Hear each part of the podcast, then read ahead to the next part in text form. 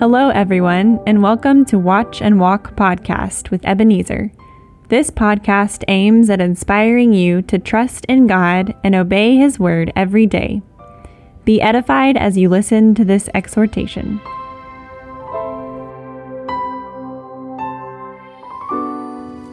Hello, friend. My name is Ebenezer. I believe God's grace is keeping you well. Welcome to Watch and Walk podcast, and I'm here with Megan Boyd. Megan, how are things going? Hi, um, things are going well. Great. Um, so, which scripture are we meditating on today? Uh, so, today we are still on Psalm 86 and we are looking at verses 8 through 10. 8 through 10. Uh, can you read it for us, please? Among the gods there is none like you, O Lord, nor are there any works like your works.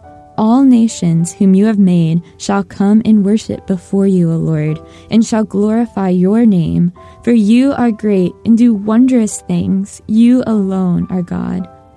For you are great and do wondrous things. You alone are God. And so, Megan, as you think about this scripture, as you reflect on it, uh, what comes to your heart? Um, what comes to my heart is just what an incredible prophecy this is. Um, and just, I'm reminded of the position that David is in, the position of his heart, that in like verses 1 and 2, he says he is humble and needy. He is poor and needy before the Lord. And it's at that time that he is just in reverence before the Lord in humility that the Lord reveals a part of his plan for the salvation of the world. He reveals to David that all nations will worship the God of Israel.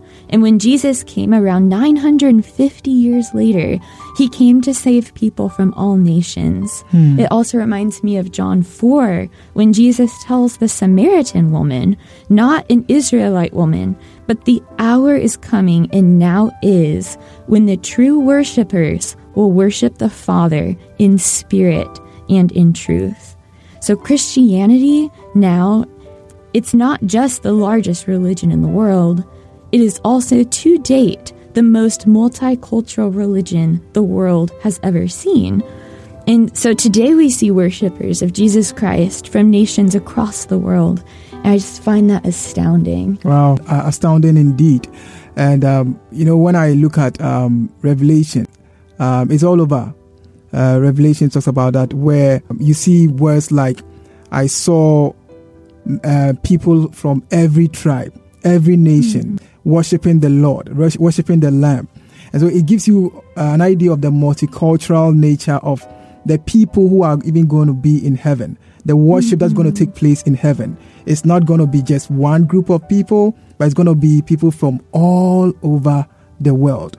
And when David says that among the gods, there is no one like you, O Lord, uh, nor are there any works like your works.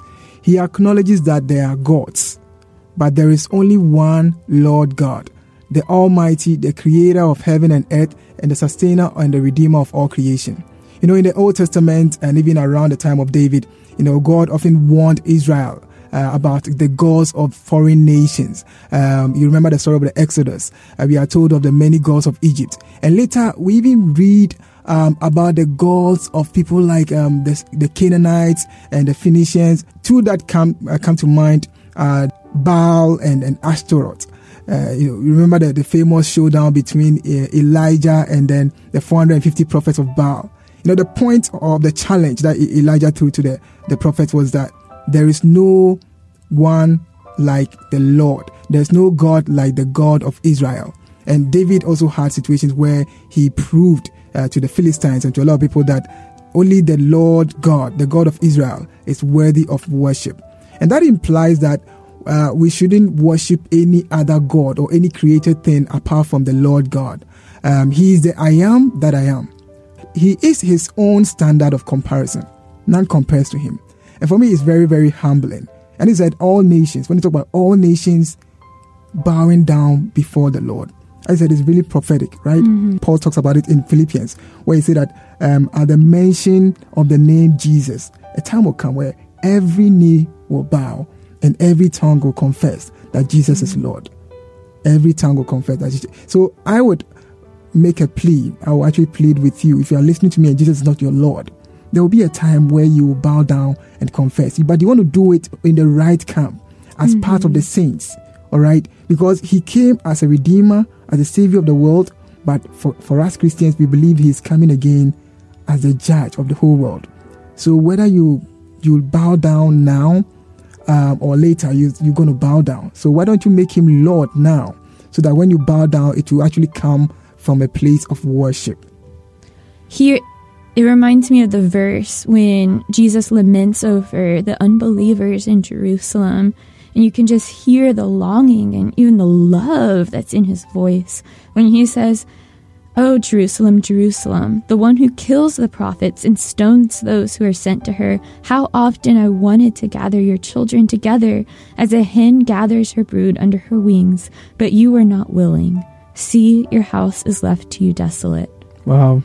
Okay, so God is so compassionate. God is merciful, even yes. um, in our rebellion. And my, my prayer is that somebody would hear um, the heart of God, even in these um, scriptures. Yes, and find refuge in Him. Great. Any final word? I'd say God created us to be worshiping beings, hmm. and we will worship something because it's how we're made. There's only one who's worth worshiping, and that's our Maker. Hmm. That's the Lord. And when we're when our hearts worship Him, um, we become the people who He created us to be. Yes, that is an excellent point. You know, uh, in the biblical times, they were struggling with many gods, and we also have gods in our day. Um, gods like wealth, uh, riches, power, fame, pleasure. And my invitation to you is that don't allow any of these things to derail you from your devotion to God. Don't allow them to be your God. That is your the object of your affection or the prime source of your contentment or satisfaction. If when you put God first, what I've realized is that when you put God first, you'll be able to master and overcome these gods. I mean, whether it's pleasure, fame, or power. But then when you put them first, uh, when they become the source of your affection, they become the object of all your affection or your attention, you will become a servant to them. And I have realized that uh, whereas these things can be good servants, they can be dehumanizing masters. And so please make the Lord God your God. Please make a date with us next week as we continue our reflection on Scripture. Until we meet again, may God equip you with all that you need to trust and obey Him. In Jesus' name, Amen.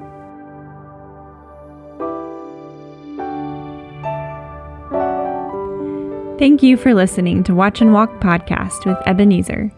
Watch and Walk Podcast comes to you this and every Wednesday. To get notifications of new episodes, please subscribe this podcast is brought to you by Watch and Walk Ministry. Visit us at watchandwalk.org to learn more about this ministry. God bless you.